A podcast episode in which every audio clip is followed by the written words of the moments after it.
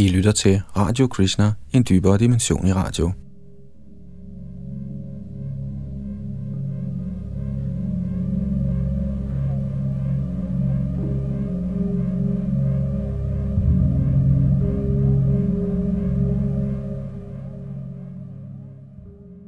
Så skal vi til femte kapitel i Lalitanats bog, Darwin i nyt lys.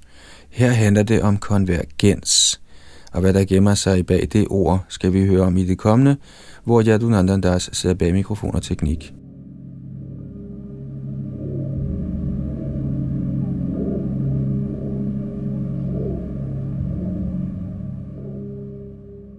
Charles Darwin bemærkede i arternes oprindelse, citat, at formodet af øjet med alle dets uforlignelige indretninger, der sætter det i stand til at fokusere på forskellige afstande, tillade forskellige mængder lys og kompensere for sfæriske og kromatiske afbøjninger, skulle kunne være opstået gennem naturlig selektion, virker, det indrømmer jeg åbent, i højeste grad absurd.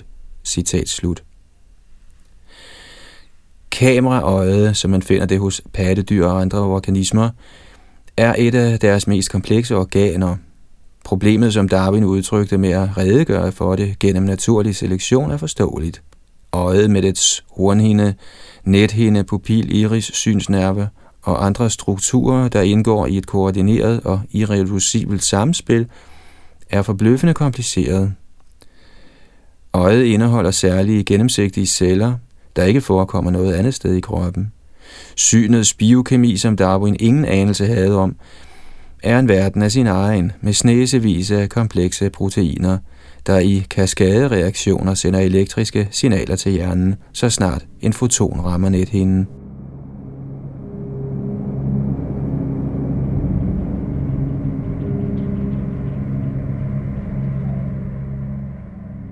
Hvordan kunne en sådan struktur have udviklet sig igennem en rækkefølge af gradvise, men tilfældige ændringer fra et lysfølsomt område hos en primitiv organisme til et fuldt udviklet pattedyrs øje?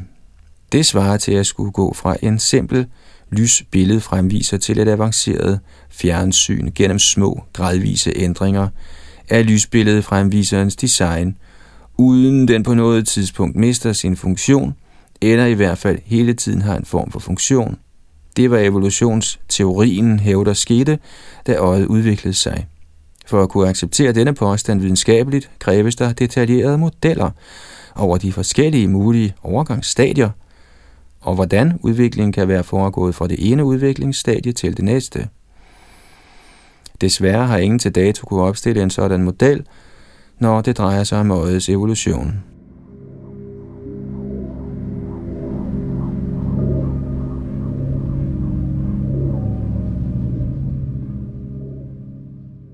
Problemet ender ikke her. Vi kan bruge blæksprutter som eksempel. Øjets opbygning hos mennesker og virveldyr generelt minder i slående grad om øjenstrukturen hos blæksprutter, selvom menneskers og blæksprutters seneste fælles stamfar ifølge evolutionsteorien ikke skulle have haft øjne. Dette betyder ifølge evolutionsteorien, at et kameraøjes komplekse struktur har udviklet sig mere end én gang, dette bringer os frem til det fænomen, der kaldes konvergens.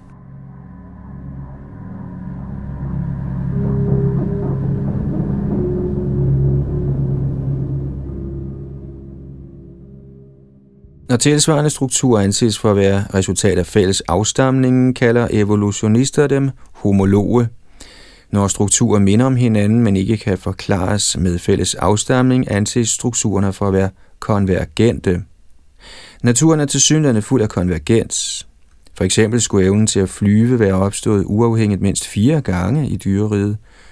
Hos fugle, flagermus, flyveøjler, altså pterosaurer, og insekter. Ingen af de formodede fælles stamfædre mellem disse arter havde vinger eller kunne flyve. Evolutionister hævder, at synet har udviklet sig uafhængigt over 40 gange, og det kameralignende øjedesign er opstået mindst 9 gange.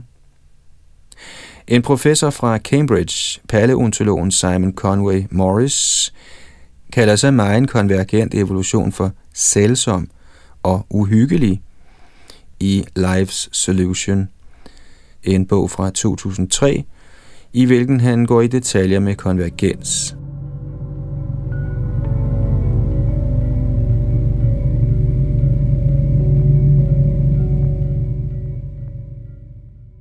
Et paradoxalt eksempel på konvergens er pandaens tommel.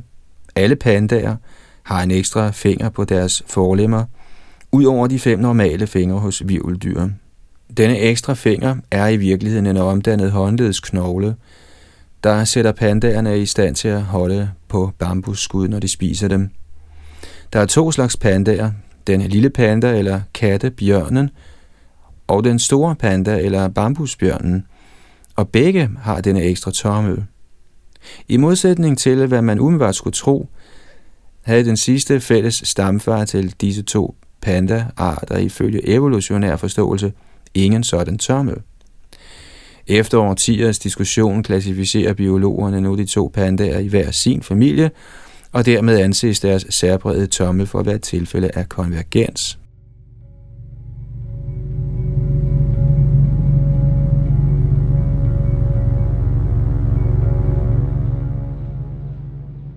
Konvergens er specielt tydelig i tilfældet med placentale pattedyr og pungdyr.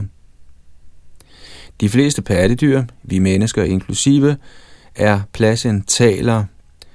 Placenta refererer til moderkagen, mens pungdyrene hovedsageligt lever i Australien.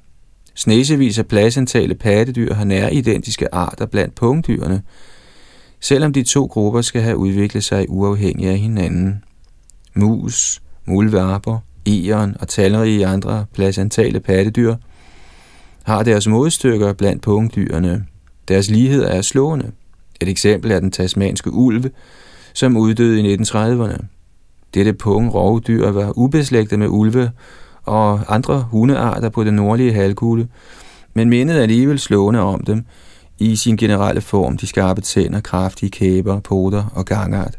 Dens pels var stribet som en tigers, hvilket gjorde den nem at skælne fra de rigtige hundearter, men skelettet var næsten identisk med skeletter hos hundefamiliens arter.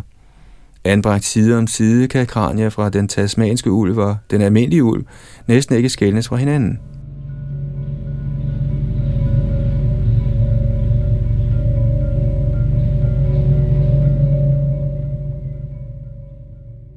Konvergens begrænser sig ikke til anatomiske træk, men forekommer også mellem fostrene og på det molekylære plan.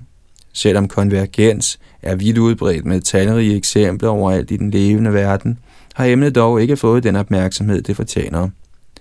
Simon Conway Morris er måske den første evolutionsbiolog, der har beskrevet det i detaljer i Life's Solution, som uden tilnærmelsesvis at være udtømmende er et mindre leksikon over konvergens i naturen. Evolutionister virker uklare over, hvordan de skal forklare de mange tilfælde af konvergens, og der gøres sjældent opmærksom på fænomenet. Ikke blot kan det ikke skyldes fælles afstamning, andre evolutionære mekanismer som direkte overførsel af gener eller arveanlæg mellem forskellige arter, der på engelsk kaldes lateral gene transfer, kan heller ikke forklare det. Her er det igen vigtigt at huske på, at i naturen frembringer konvergent evolution ikke identiske strukturer, men kun strukturer eller organismer, der ligner hinanden meget. Hvis de havde været identiske, kunne man måske have forklaret dem med en eller anden form for overførsel af komplekse genetiske træk fra en organisme til en anden. Men det er ikke muligt at tilskrive dem en sådan direkte genoverførsel, når konvergenserne ikke er identiske, men kun minder om hinanden. Dermed står evolutionisterne tilbage med en ikke særlig ønskværdig forklaring. En særskilt og uafhængig udvikling gang på gang af talrige komplekse, næridentiske biologiske træk.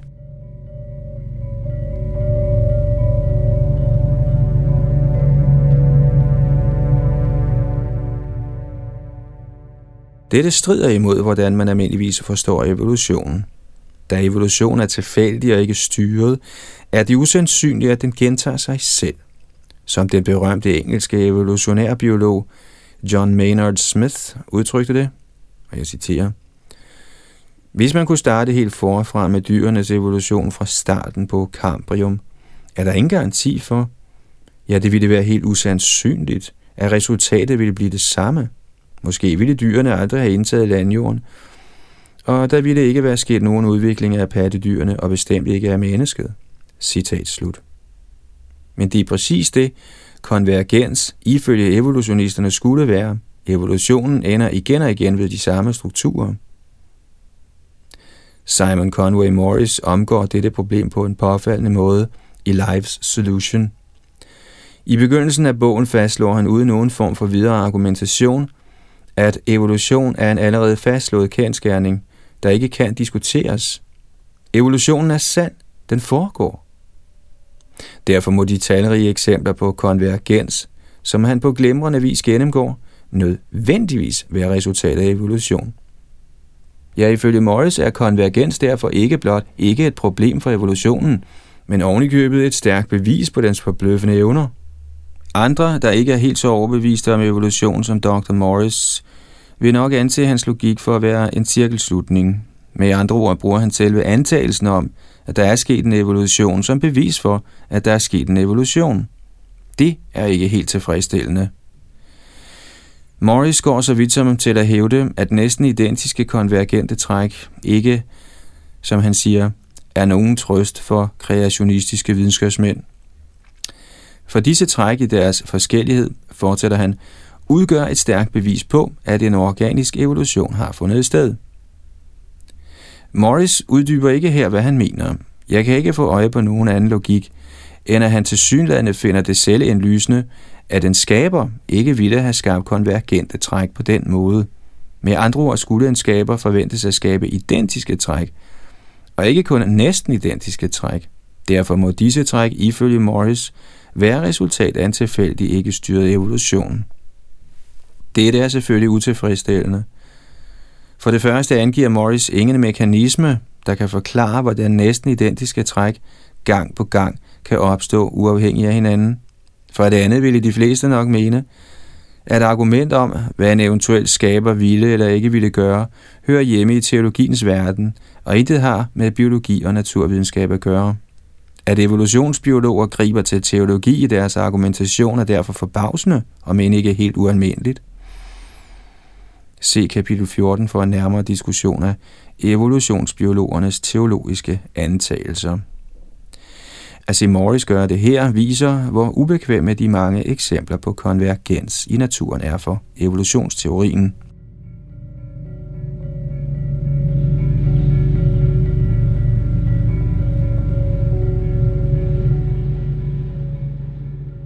En forsker, Walter Remine, vender dette teologiske argument på hovedet og hævder, at de mange næsten, men ikke helt identiske konvergente træk i naturen er bevis på, at den skaber med overlæg peger på sin eksistens gennem anbringelsen af disse konvergente træk, der trodser enhver evolutionær forklaring. Hvis de havde været helt identiske, kunne de forklares på andre måder og styrke argumentet for evolution, men det er umuligt, når de kun er næridentiske og siden den gentagende, uafhængige udvikling af næridentiske træk gennem en tilfældig, ikke styret proces, går imod al rimelig sandsynlighed, er intelligent design den eneste forklaring, der er tilbage. Derfor må de eksempler på konvergens, vi finder i naturen, være anbragter af en skaber, der ønsker at gøre opmærksom på sin eksistens.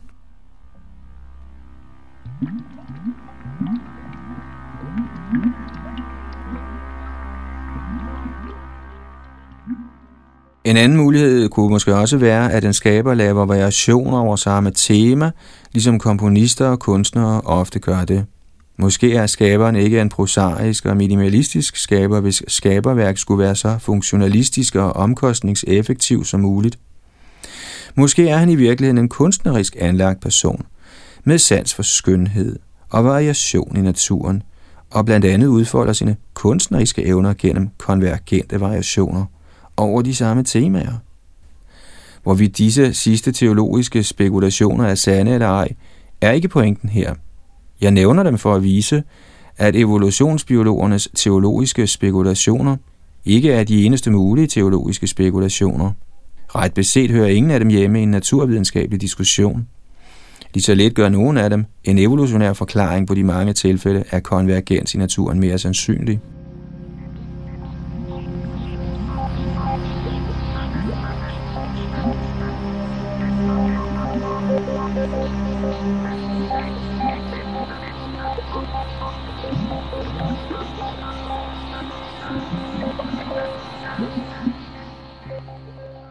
Det sagde Lalitana de femte kapitel af Darwin i nyt lys, her oplæst af Yadunandandas, der også styrede teknik.